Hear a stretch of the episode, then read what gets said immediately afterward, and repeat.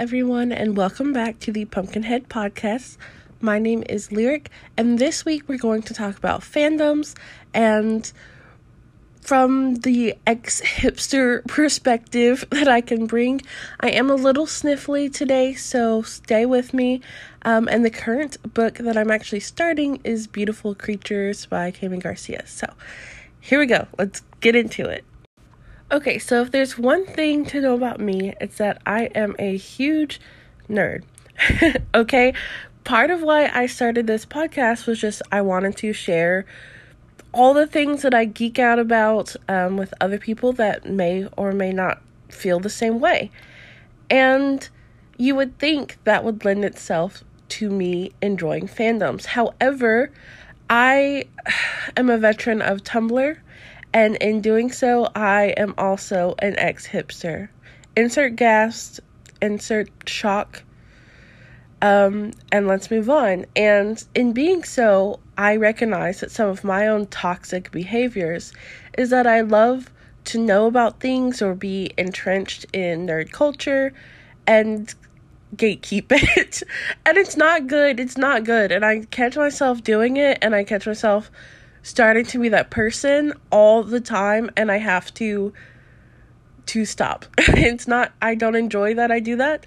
Um, but I was thinking about it the other day when I was watching Sandman, and it made me kind of think about how I view different fandoms and how there's some that I am actively in that I wish that I wasn't, and some that I admired in the past, and all these different things, and how the relationship to fandom and being allowed to see other people's opinions so much can change how you view that artwork for instance, and I made a tweet about this um, a few months or so ago. There are so many movies that as a kid I absolutely loved, and now that I'm on Letterboxd, I'll plop them in and realize that they bombed, that they were critical failures, that a lot of people find fault in them, things like that. For instance, Ella Enchanted by, um, well, not by, but starring Anne Hathaway is one of my all time favorite movies. Um, I watched it repeatedly as a kid. I forced my cousins to watch it, and then we all learned the dance at the end. Like every time I see a clip from that movie, I smile and I giggle, and I love it so much and I thought everyone felt the same way. And recently I realized that it completely bombed, and people do not feel the same way about this movie if they've even seen it or read the book, you know? And that was a big moment for me, you know? Um, and you know, sometimes that happens a lot where I'll love something and I'll be really excited about it to try to find the fandom around it and realize that I am alone. Um, I want to do a, a, episode in the future about quote unquote bad art or liking bad art. I know we talked about it a little bit when we talked about First Kill, but I kind of want to go more in depth um, in that because actually a discussion that I have a lot um, with friends, and so yeah. But this fandom discussion we're gonna have today is kind of twofold. So I'm gonna talk about when having a fandom can feel alluring and exciting, um, and when having a fandom can feel a little bit isolating. Um, and also, like I said, I am a recovering hipster, so I like I do like to gatekeep, but also, and once again, I'm I'm being vulnerable with you guys. I'm sharing my toxic traits. I also like to you know, like like I said with the Ella Enchanted, I know a lot of movies start out as books, and I've always been a reader first. So a lot of times when people tell me, "Oh, this has come out," for instance, let me think. Recently, the uh, Where the Crawdads Sing um, is coming out, which I know a lot of or crawfish is it crawfish or crawdads? I can't remember. Uh, my Louisiana showing, but um, when I most people I think know that that started as a book, but anytime it comes up, I have to mention it was a book. Um, Gone Girl. Oh, that was a book first. Uh, my mom watched asked me the other day if I wanted to watch The Little Fires Everywhere. I was like, oh no, I want to read the book first, and things like that. So I'm constantly reminding people like, uh, I'm reading the original content, and uh, sometimes I mean it like that, and sometimes I I just genuinely want to read it first. So that is another thing, my toxic fandom trait that I do. Um, and then there, like I said, fandoms that I were I was a part of um, that I'm not anymore, or I still like the content, but I don't consider myself in the fandom, things like that. Um, and why? Why do I have this relation? Why is there a difference between liking something and being in the fandom? So, I don't know. I think, um, like I said, it's twofold. Some of them feel exciting and some of them don't. Um, I used to be I don't know. I think I have mentioned this before, but I used to be really big in the Once Upon a Time fandom. I uh, I was a hook girly. I was I was hooked.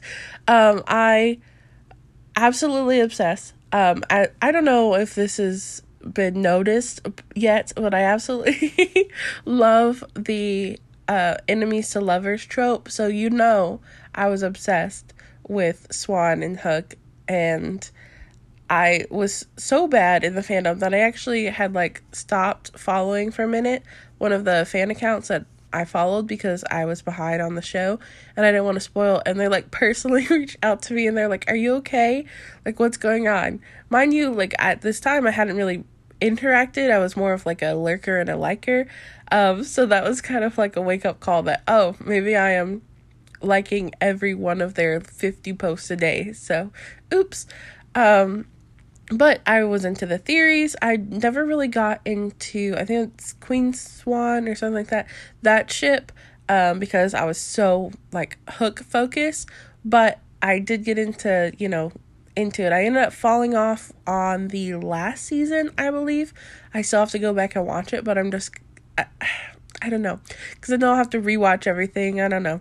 But um with that too, like, and I was like keeping up with the spin offs and everything. I was really into the fandom and it felt good. I felt like I was a part of something. Another fandom like that was Degrassi. Um, also, old YouTube, being a part of that fandom. Like, I had a um, which sounds weird, right? Because right now YouTube is such a big conglomerate and there's so many avenues that when someone says I like watching YouTube, it could be I like casually pulling up, you know, DIY videos or I like watching, you know, uh, makeup gurus or um, TikTok people in larger formats, things like that. Um, but back in my day or when I was older, when you said you liked watching YouTube, people pretty much knew what that meant. And it could be categorized as American, um, which would be, you know, like your Tyler Oakley's, unfortunately, Shane Dawson, um, Jenna Marbles, things like that. And then there was like British YouTube. So, um, and yes, I know he's not British, but it was in that same category. You would have Troye Sivan, you would have Marcus Butler, like that kind of selection of people. Um, the twins, uh, the Jack, whatever. And then I was like really into Jacksfilms, things like that. So typically, when you said I'm into YouTube, people knew who you're talking about, Dan and Phil, all that kind of jazz. Um, and so I had like my back, my screensaver was Tyler Oakley eating a salad. Like, it, you know? Um my the first ever book that i have and only book actually at this point that i've gotten on audible was binge by tyler oakley. Like you know um being part of that when i was younger felt really like interesting. Like i watched youtube and now that i'm older people come over and they like i'll look something up and they're like why do you have so many channels? And i it's more like oh you know Um, I uh, recently, and don't know who I'm talking about. Recently, I had a friend come over, and t- I was talking about Jack's film. They're like, "You still watch Jack's film?" And I'm like, "I have since the beginning." Um, I also had him as my life, my, my not my lifesaver, my screensaver. So, you know, that's one that I am still technically actively a part of, but I really don't express as much as I did before. Um, really, with all of these, I feel like I am ex fandom active fan. And I think that's kind of interesting because why have I distanced myself from that fan culture, even though I haven't really distanced myself from the art? And I think it's feeling like as as the fandom groups adapt, it's not that I am less of a fan or less interested or that I don't like the fandoms around them. It's just that I've grown up and I've moved away from this specific set. So, in that way, the fandom kind of is still comforting. I still enjoy it. I don't call myself separate so much from it. I still have fond memories and like the art. I just am not as entrenched in it as before. So, those are th- like ex fandom things, things that I feel. These are things that I feel a kinship for, but aren't necessarily a part of anymore. For instance, Glee is another one. Like, I'm not gonna, you know, rewatch or take part in, you know, all of this glee dumb whatever but i or be a gleek um but i still watch content that dissects it and i still f- have memories of being in the fandom that are fond if even though i'm not actively participating in like a fandom anymore i think two things change you know um I was a huge, huge Twilight fan, and of course, I'm gonna have to point it out. I was reading the books. I got bullied for reading the books in middle school, and then the next year the movies came out, and the whole like thing shifted. And I will never forget. I will never forgive people for that. I first of all, why was I getting bullied for reading? Um, I don't know. I will never understand. Um, but two, oh, I will never forgive the fact that it became such a huge phenomenon, and the same people that would make fun of me were now going to the premieres. Ugh, drove me drove me crazy.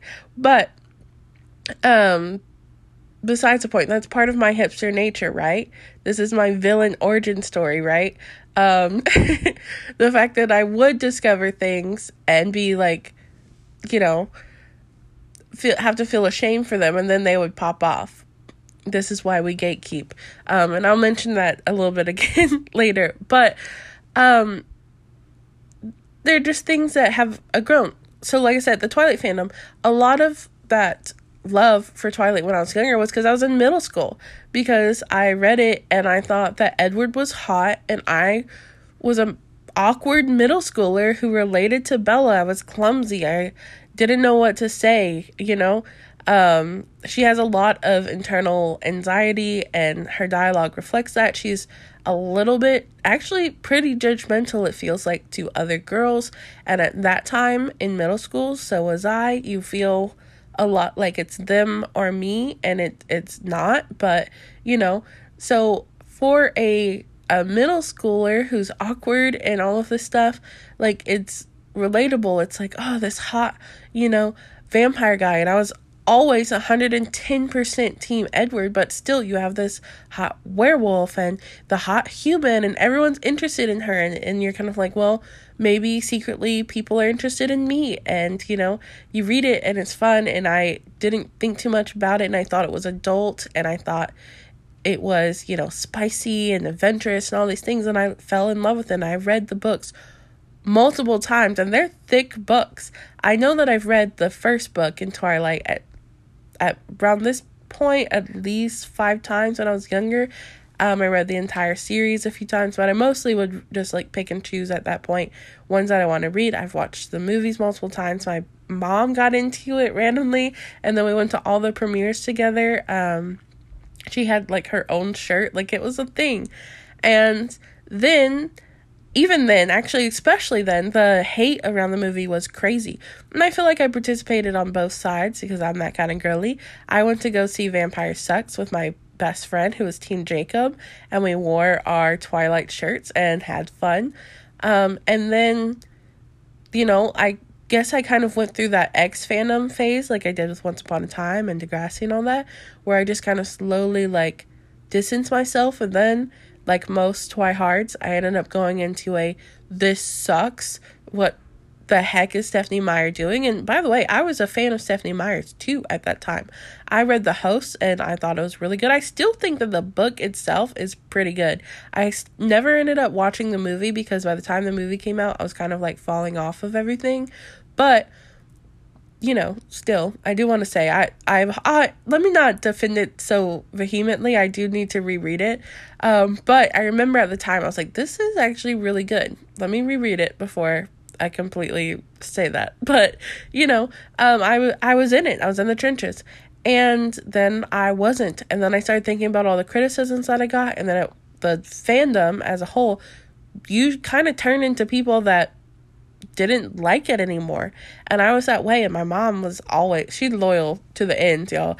But um she will not read the books to save her life. But those movies she is loyal to the end. I remember one day uh, we were, it was rainy and we promised each other to watch movies and I brought Les Mis and she was like I was like I want you to watch this. She said okay and then she brought um Breaking Dawn and that was our deal is that I would watch Breaking Dawn part 2 with her um because I don't think we had seen it. I don't know. I don't remember why, but she wanted to watch that and I want to watch Les Mis. So that was our trade-off cuz at this point I'm, you know, angsty uh late teens and I don't want to associate myself with Twilight anymore.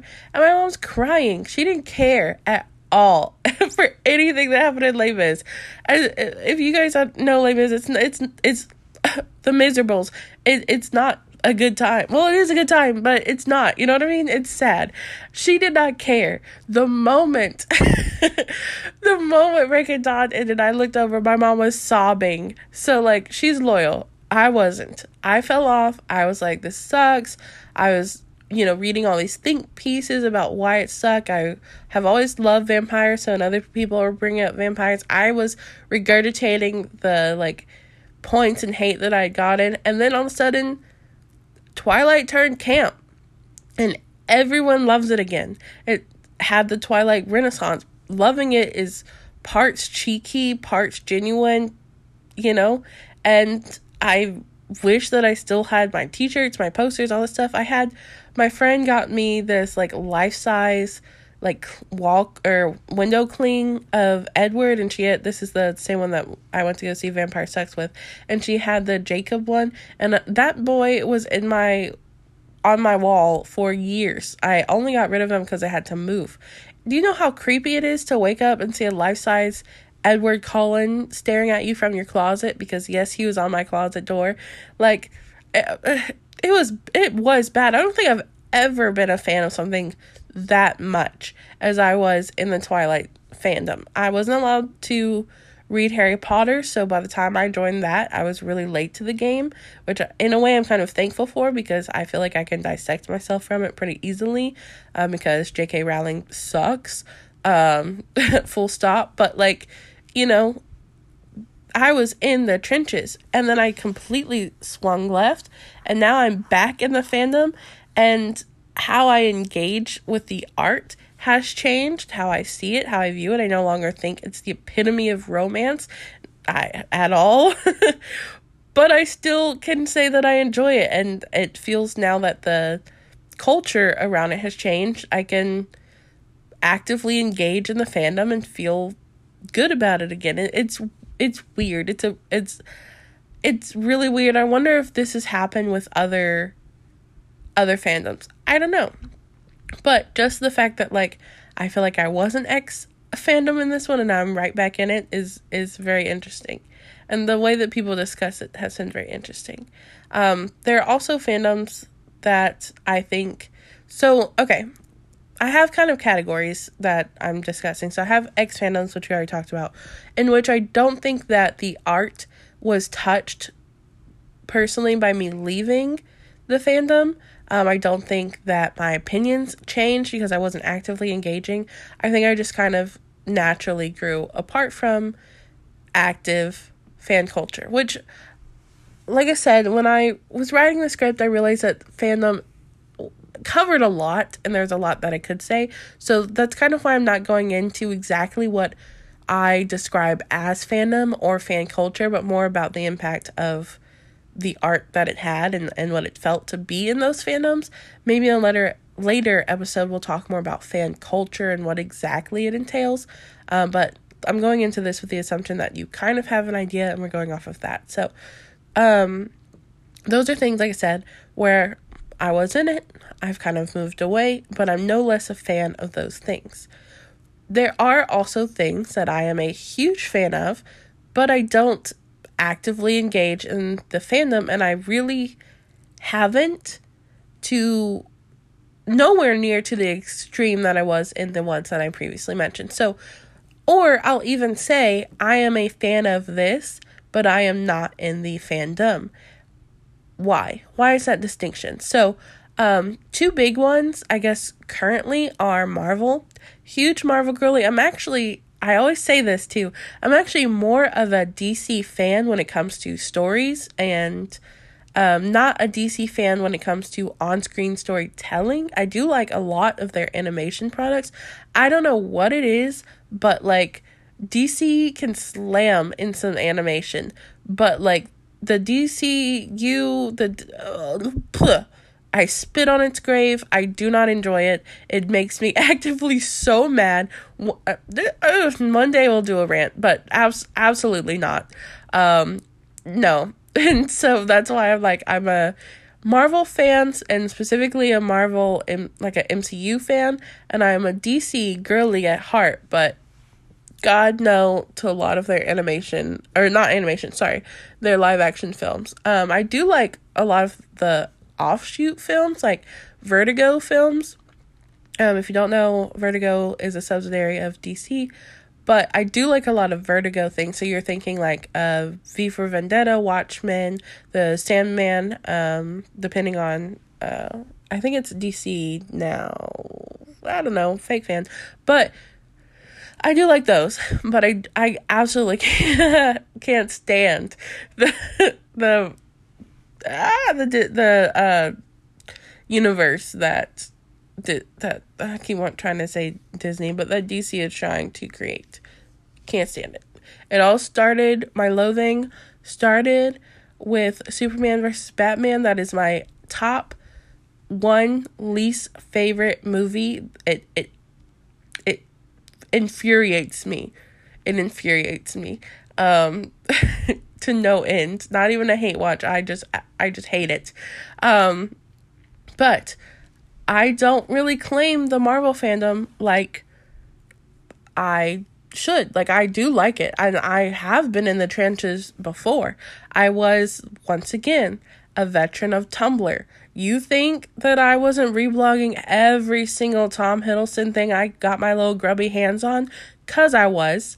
I love that man. I specifically love that man playing Loki. Um, so yeah.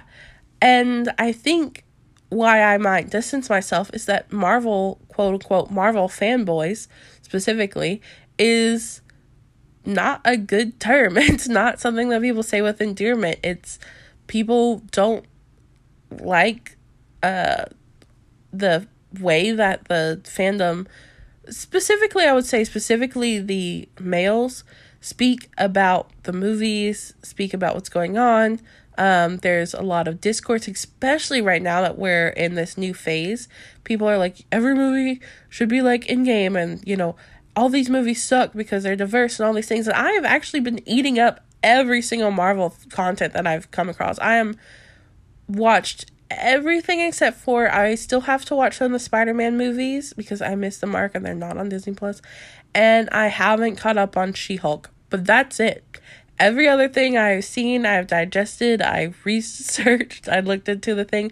I am actively a fan of this thing and I am deep in the trenches, but I don't call myself a Marvel, like, I don't say that I'm in the fandom.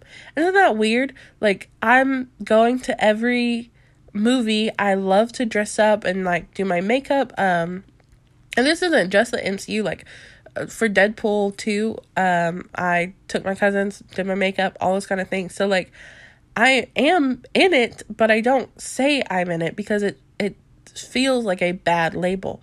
And this one's a bit possibly controversial, but I'm the same way with Heartstopper. I see a lot of discourse about how bad it is, and I feel like as an adult woman who is not a gay man, it feels weird to take up so much space in that fandom.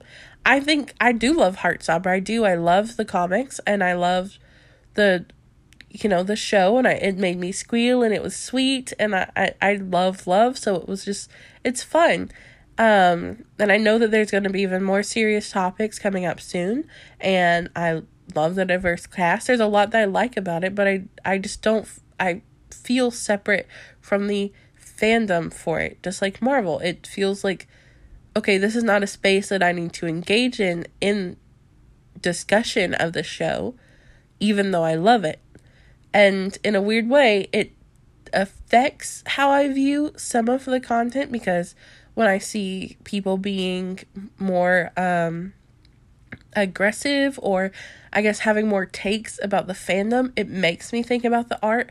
Is this art something I should engage in because of how other people react to it? Or is my reaction to it different or okay or more critical? Like it, it makes me kind of sit back and think about things. And that's kind of what this whole episode is going to boil down to. It's like, does being a part of a fandom or not being a part of it affect how you view that art? Um, affect how you know you engage with it, and and yeah, I think it does. I think that spoiler, I think it does. Um, and on the flip side, they could make you want to be a part of the content or elevate the content. So I how many times I didn't mention it, I was a veteran of Tumblr. So I was on Tumblr during Super Wholock for the unknown or uncultured. Um, Super Wholock was a multiple fandom. I'm trying to think about how to explain it the best way. A multiple fandom. Yeah, um, I think that's what it is. That consists of Supernatural, Doctor Who, and Sherlock. So I engaged in all of these three shows, and I have a separate love for all of these three shows. But the idea was that if you liked one, you probably liked all of them, and then people craved a mashup of the three, so you would often see gif sets to make it look like it had happened. And by the time that I had kind of started engaging with these, um, I felt kind of separate from Super Wholock, but this is my secret. I interacted with this fandom a lot before I was in it. I was a, a spy, if you will, um because they it was all over tumblr and i would talk and have discourse with people about this fandom before i watched any of the shows because i knew so much about it from other people's posts and i wanted to be a part of it. Um and with super wholock in general i think i started with it's it's kind of hard to remember. I watched super i watched doctor who with an ex of mine. We watched it together and then Sherlock I watched on my own and Supernatural I never finished, but I kind of watched on my own and watched with that ex at the same time, so things like that.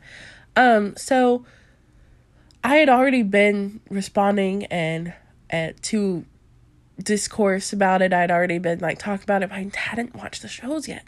It's a deep dark secret. Um so but people's excitement about it made me watch the shows and quite honestly, people's excitement and discourse about the show for the most part besides i guess doctor who because i'm i'm still a i'm not as big as a sherlock or supernatural fan as i feel like i am about doctor who so you know but for the most part the discourse that people had about was way more interesting their theories and everything was way more interesting than the show itself um I have a really weird relationship with Sherlock, which I think anyone who enjoyed Sherlock does. But I didn't realize until last year that a new season wasn't coming. Um, I firmly, I was like, well, we're all waiting, um, because I, I would, had already left the discourse, so I didn't realize that it had actually ended. Um, I was just like patiently waiting for the next one to come. But like, a lot of people's theories, a lot of people's, posts, like I firmly believed when I was going into the show that I was going to be watching a queer show, hands down, no questions. And that is not what I got. But the thought that I could, the thought of what people said, was way more alluring than the show ended up being. The fans were way more passionate than it felt like the showrunners even were about their own show. And so I think in this case, sometimes I wish that I hadn't joined the fandom and I could have just enjoyed people's thoughts about it before. This is another this is way way old lore for lyric for me um, that I don't think I've ever really talked about. But when I was younger, and I mean younger, I mean going home typing on AIM Messenger younger, um, I found that I have no idea how, but like this, I guess it was a blog and then like a chat room for this old like book. I can't remember the book, but I found the maybe I like a post had come up or something, and I joined and I started like talking to people. And I was actively in this like I don't even know what you would call it. I guess blog or, or like I, I don't know, but they they had kind of like this um forum. That's what it was, a forum, and I was actively in it. I was giving advice to people. I found friends, like all these kind of things, and it was for a book that I had never read, never heard of. I it was I guess American Girl esque. I can't really remember because once again I didn't read it, but I was in it and I um, had read a few people had posts about the book. But for the most part, it was just a a group of girls who like to read. So I would come and I would message, and I was in it for like maybe a year or so. Um, and then eventually I couldn't. like, I think we got a new computer or something. I couldn't find the website again, but um, that's another time where like I enjoyed the discourse that people had about this book. I enjoyed reading what they had to say. Then I didn't know anything about the books. I just enjoyed being close to people that were passionate about something. And uh, once again, I'm so sorry for this, for the uh, stuffiness, but it is interesting because in that way it's backwards, right? The art isn't elevating the fandom, the fandom is elevating the art. It's making it seem more interesting. I have a friend, a good friend, who is a writer, and actually, shout out a friend of the pod, um, D.L. Holmes uh, has their own podcast, Humanizing Horror, and this is what I'm talking about. But they're a writer, and I tell them that sometimes I hate watching things after they tell me about it because the way that they describe it, the little nuances that they bring out in their storytelling and how they tell me about a a book or a movie is nine times out of ten more interesting than the actual film. They'll describe um let me let me think of one. We were talking about Full Metal Panic before I watched it, which by the way is really the only they're not gonna like this, but really the only mecha anime that I enjoyed, and I think it's because of the romance plot. But they describe certain things about that show. I'm not gonna spoil, but with so much like love and interest, and I watch it, and those things were not overt. You know, that is the talk of someone who is in fan culture, like they'll describe things and the way that they see it and I'm like, yeah, yeah, yeah. And then I'll watch it and it was like the most subtle of like nuanced like side glances in which they had told me a paragraph about what it meant and what it meant to them and the pair and you know the characters and in the movie all the care that they give to it is a single glance. And like how did you pick up on that? How are you consuming media like that? I don't know. So in that case listening to them tell the story is more entrancing than seeing the story for myself. Just like listening to people talk about the loving glances that John gave to Sherlock and the gif posts that they sent along it made me think like, yeah, yeah, this is going to be a big part of the show. And while there I I can't deny that the feelings of this is queer, the alarm of this is queer does go off when you watch Sherlock. I I will admit it is nowhere near as impressive or even interesting as what people were talking about. So, in this way, being a part or a subset, I guess, of the fandom was more interesting than the actual thing that people were fans of. And I I don't I don't know what that means. um, but uh, it's definitely interesting the way that people elevated this content into something oh that makes me want to talk about the once but that is a that is very much a story for another day but they elevated this content into something that was never meant to be and created this whole new thing um the last kind of fandom subset that i want to talk about is fandoms and this is kind of going back into the Ella Enchanted thing. Um, fandoms that I, I either didn't know were so big or existed or things like that. And mostly for me, this constitutes like book fandoms. So, um, one of my favorite things to do when I discover specifically a new series is to look it up on because I'm old now, Pinterest. Um, or like I have re-downloaded and deleted Tumblr so many times because I'll join mentally like I'll read something and I'm like there's got to be gifs or like breakdowns about this like that old like fandom itch will come in and then I'll download Tumblr I'll look at all of the tags for this thing go through it and then be like that is I'm done now. And I'll delete like the app again. Not the actual Tumblr but the app. And then like I'll do it again. Then I'll find a like for instance when I found the Cruel Prince or the Folk of Air series you bet your patootie I was doing that. I was on Tumblr. I was in all of I was in the trenches once again. And I'm still in the trenches on Pinterest. I'm still in the trenches on Twitter. I am const and I love it. I am constantly waking up to like a recommended to you tweet about why Taryn sucks and boy does she suck, you know? So um love that. Um and I just didn't know that it was so big. I didn't know that so many people enjoyed this art. Um I think now it's kind of time to pivot to when it can be like a little less exciting, I guess, to be in a fandom. Um we like I said, a lot of times when I realize that things were a lot bigger than I thought it was, it's because of books because to be honest, a lot of the people that I surround myself in with aren't in the fandom, so it can feel kind of even though like book talk is like blowing up and getting bigger and bigger, it can still feel like small.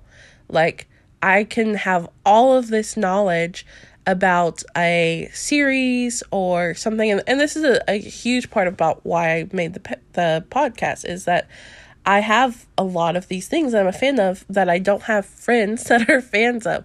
So when I go on these tangents, obviously they listen. Hi, thanks for listening to the podcast too.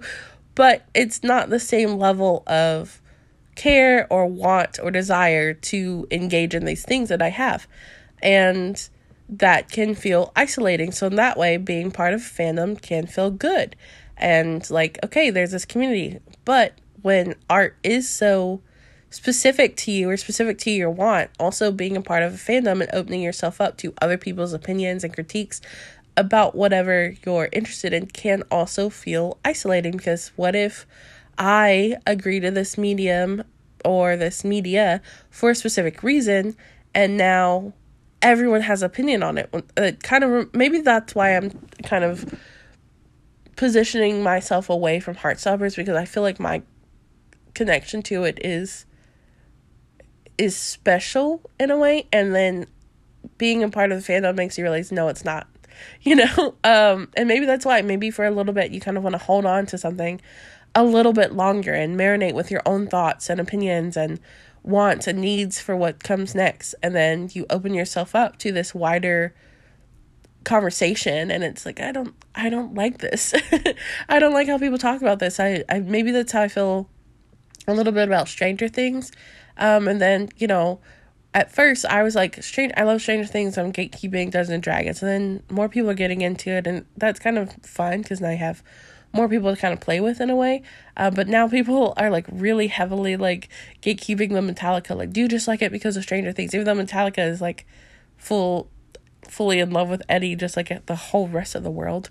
Um, so you know, those are those kind of things. Yeah, you're kind of opening yourself up to more like, wait, wait, wait. This was my thing.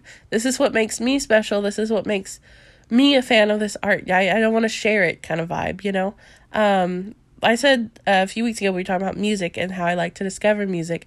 And because I like to discover music on my own and separately and dig and whatever, sometimes I can find something and it feels like, wow, I found this precious gem and I'm going to be a dragon and hoard it and put it away. And then two weeks later, you see that your precious gem went on Jimmy Kimmel and everyone knows and loves them. Um, this is, by the way, a very specific example of something that just happened to me. I found this artist like um I, don't know, like a while ago. I don't know exactly when, but I found them a bit ago and have been listening to them over and over and over and over. And they seem small, and I was like, let me put you on to something when I showed people them. But now they're like, they went on Jimmy Kimmel like a, a week or so ago and blowing up. Like, every, like, ah, and on the one hand, I'm very excited for their success and what comes next. Um, it's not like they were super small. They like they were on a, a label. It's just you know, um, small enough. You know, um, and I'm like, I don't want. I'm not ready to let this go. I'm not ready to share this with the world so much. I wanted this to be my special little thing, and I think that's when like maybe, you know, fandoms can feel a bit more like. I can't just like this thing and feel like I am enjoying it the way that I want to enjoy it. Like I feel like I have to now be this perfect fan, you know, be in the discourse, do all these things, and I don't want to. I don't want to let go. I don't want to not be just me and this art, you know. Um I I'm trying to think of a specific example, but I I okay, I think the best thing is going back to that Twilight. Whenever you read a book, I love books and movies equally, but I love them separately. So, whenever I read a book, it's a very me experience. I'm in charge of what the characters look like. I'm in charge of whether I forget what the characters are supposed to look like, which I do. Um, a lot of times I'll just make up my own thing. I'm in charge of how fast I go through things, if I reread the kiss scenes to make sure I'm just, you know, getting the best um the correct way that people are standing or whatever. Um, I'm in charge of how I feel about it, how my mind interacts with the characters after, what the bookshop looks like. Maybe they describe the bookshop and I'm thinking about something from my past and this is what it looks like and things like that. And how I engage with it, how I feel afterwards. Usually when I read a, a good book, I close the book, I grab it and I sigh. I, I realize that this is now a habit, but I'll close the book and I go, and um, that's part of my ritual. And all those these things I do alone. I am an only child. I have always been a reader, and I no one else in my family is a big reader. Um, so this is something that I is a very solitude habit. One of my best friends gets upset with me because they can always tell when I'm reading because suddenly I'm very antisocial. Usually I'm a loner who doesn't like to be alone, so I will, you know, be like chatty Cathy and want to talk to people. But whenever I'm reading, it's it's very much like a grizzly bear. Like I want to be alone. This is me time. Get out of here. I want to know what happens to these characters. I'm giggling. I'm kicking my feet. Those are things that I can't really do around other people, you know um, or well, I could, but it's it's just not the same. Um, I don't really, unless I'm extremely comfortable with someone, I don't really like reading around them. I will because a book needs to be read, but you know, like it, it's a very singular thing. And then when you finish and you want more content, you can go and seek it out and look at other fandoms.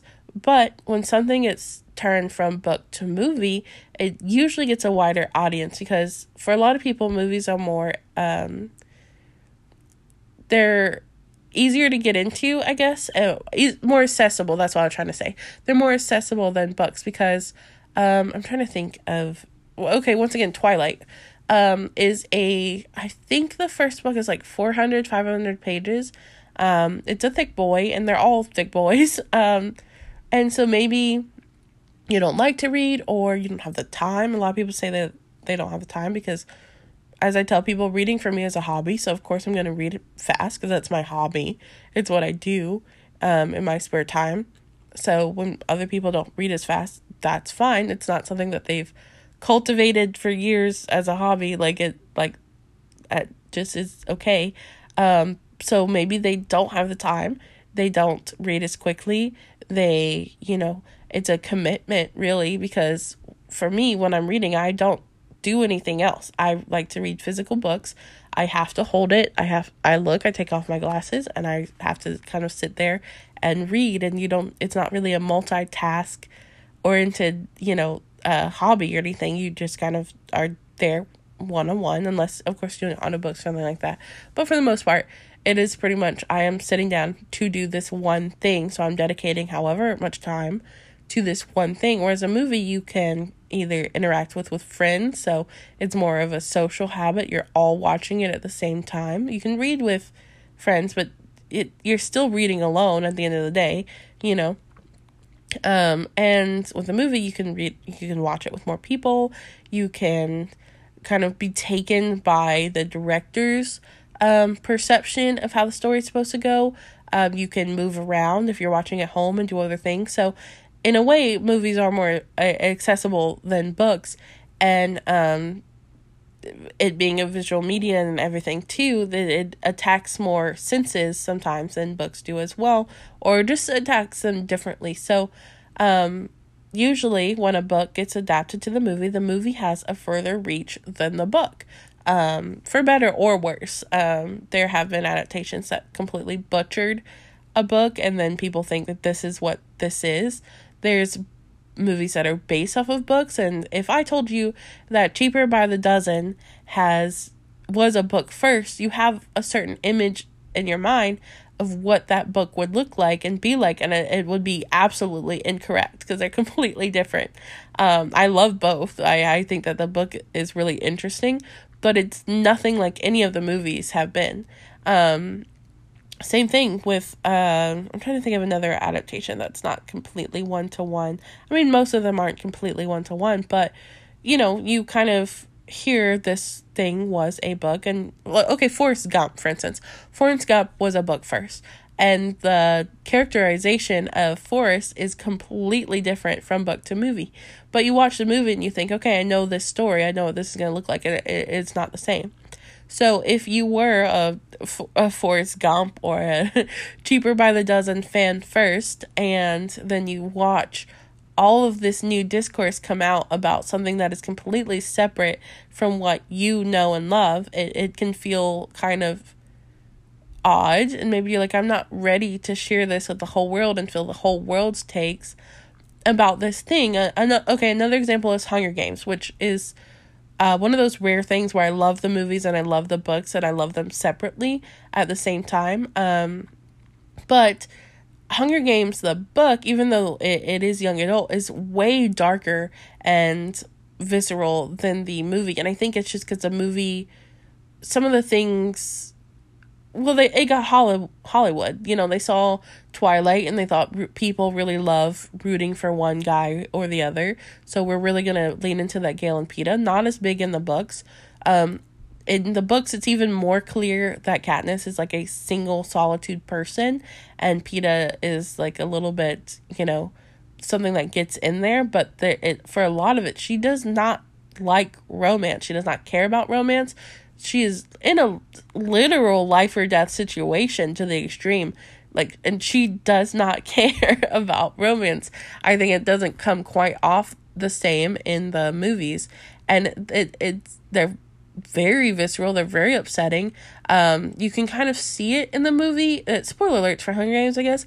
But like in the movie um you can kind of tell that the uh I don't know even what you'd call them wolves or dogs or whatever at the end are supposed to be based off of the other characters, but in the book it's like this long paragraph. You look into their eyes and those are the eyes of the people that had died and all this stuff and you know, um just the levels of mul- uh, just devastation, I guess, that the Capitol is racking. Like in the book, Peeta gets um loses um, a lot of they both I think lose hearing and then Peeta loses like his leg and so like that is kind of well it's very it's almost to extension downplayed in the movies and things like that. So you can hear all these people like are talking about Hunger Games all this stuff and they never they don't know the same level from the book. So it's like a war of two fandoms. You can like both and both can be different. Um another one that I'm equally fans of is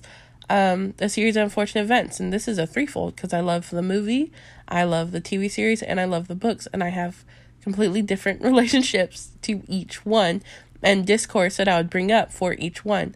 Um, and it kind of just reminds me of my mom and Twilight. She had stayed a loyal fan the whole time and I never read the book. So all the discourse that she's going to bring up ever is going to be based off of the movies or questions that she's asked me about the books that she genuinely does not care about. and then for me, I have this more complicated um, relationship and I read the books and then I read the watched the movies and then I grew into an angsty teenager that wanted to hate everything, and then I did. And then I grew into a nostalgic adult that wants to love everything that I used to like, and I did. And I'm, you know, have discourse for how I never envisioned Bella's khaki skirt. I completely just erased it. That's what she wore when I read that book. And now we're talking about it and laughing about it. And, you know, the difference between the movies and the actresses and actors and stuff. And re, you know, thinking about fans culture that was there and all the stuff. It, it's adapted. And so I guess the question about like, does fandom affect art and how it does and is it negative or positive is really subjective and also depends on how much of a gatekeeping hipster you want to be, how much you want to interact with other people or share other people's opinions, or even how impressionable you are about others' opinions. I hate to say it, but there are times where maybe I'm teetering on a three star review of a book or a I'm not sure about a movie, and I immediately go to Letterboxd because I love cataloging things. I love lists, I love cataloging, I love checking things off. So I'll go to Letterboxd and I'll check other reviews, and then maybe it's more positive and more negative than mine would have been. I'll be like, maybe they were right, maybe this or that. Or same thing with Goodreads. I'll be sitting on a three or four or five, and then I'll click on it and I'm like, did do? And everyone's like, this book sucks. It's problematic, all this stuff. And I'm like, oh my God, maybe it was. You know? Um, I think the fault in that is going right after when I'm still impressionable about what I've consumed instead of having a moment to reflect on myself. But I do think when you open yourself up to other opinions, it's going to change or at least improve upon your own opinions. Um, and I think too, looking at reviews on the flip side also reminds you that maybe your interaction with a medium is not singular. Like I watched Purple Hearts um, and didn't enjoy it. I think it's a really good hate watch, especially if you like romance. I think I think it fills this little niche of I know this isn't good, but it fit it has all of the tropes that I am expecting. So, you know, um but the whole time I was watching, I was getting furious that she had her hair tucked into her shirt. And I was like, is anyone else noticing this? I watched it with my cousin. I was like, is anyone else noticing this? Like, what's going on? Blah, blah, blah. And I thought, okay, I'm unique and interesting for having noticed this obvious flaw in this film. And I go into Letterboxd, and that's all the reviews. The reviews are split into two about what they're talking about. And that was a huge thing. And I was like, oh, well, maybe I'm not having an individual experience with this medium. Um, but I don't know, guys. I, I've said a lot. I'm really interested in. I think our question of the week is going to be like, how has fandom affected something that you loved, or what fandoms are you a part of? And I think we're going to continue this conversation in the future. I did not realize this episode was going to be so long. We haven't had such a long episode in forever. Um, but I, I had a lot to say. I'm really super duper excited for next week's episode. I can't wait to talk to you guys. It, it's going to be I guess it's another book one, so prepare for that. Um, but yeah, let's slide into the mabob, and here we go. Okay, this week episode, um, mabob is going to be a TV show. So if you don't know, a mabob is where I recommend either a movie, musical, anime, or book, and in this case, the movie is going to be a TV series. So I thought it was only fitting um, when we talk about fandom and fan culture to suggest something Neil Gaiman because I have a Neil Gaiman tattoo. I have one of my things that I collect are Neil Gaiman's books. Um, always been a huge fan, um, and I do want to do like a Neil Gaiman episode as well, maybe closer for Halloween or something. But um, with that in mind, I have been wanting the Sandman um, adaptation to happen for a while, but also I've been telling people I'm a like hater of the adaptation because of someone who wants to eventually create movies. Um, I wanted to adapt it myself, but with um, short of me doing so, the TV series um, did a fantastic job on Netflix. Um, we still haven't, as of recording this, um, they still haven't announced season two, so please go and stream it and talk about it and tell your friends about it. But um, yeah, it was really good. I enjoyed my time. I've already, you know, coerced a few people to watch it as well. Um, but this is something where it I think it relates because at first I was like I don't want to share that with the world. I still feel kind of weird about discourse, and then I realized it's like like this fandom has been around since before you were born. Or like you know young enough to to engage in it. So why am i gatekeeping this older product? Because it was important to me and not wanting to share it with a new generation. I don't know. It's it's weird right? Because it feels like it's mine but it's been big since before i even discovered it. So i don't know. But definitely check it out. Read the comics if you can, if you want to. Um, I'm sure this is another thing about fandoms. I'm sure that the prices to buy them are going to skyrocket, and they already weren't super duper cheap. But um, that's the only thing. It's like gas prices. I'm going to wait for season two to be announced and then things to kind of die down and then finish my collection because I only have like some of the comics right now. But anyway, besides the point please watch Sandman on um, Netflix. If you don't know what it's about, it's about oh gosh, what is it about? um, and see, this is another thing about being in the previous fandom is like I know what's coming next. So I kind of want to explain that, but I'm not going to because it's not in the mo- in the series. Ah. Anyway, but the Sandman is Dream or Morpheus, whatever you want to call him, um, and it's I guess I mentioned it to a friend. It's kind of like his coming of age story in a way, if you boil it down. Um, Dream is in control of our dreams and our sleep, and what happens when he's not around, and also Dream, the perso- the personification.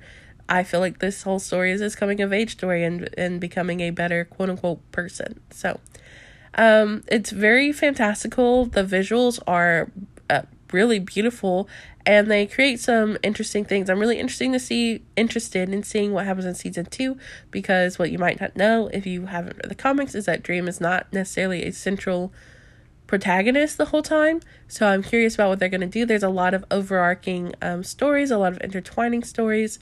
Um, it crossed a lot of timelines um, because he is considered endless. He is an endless, which is a whole you know what? We're Neil episode coming soon.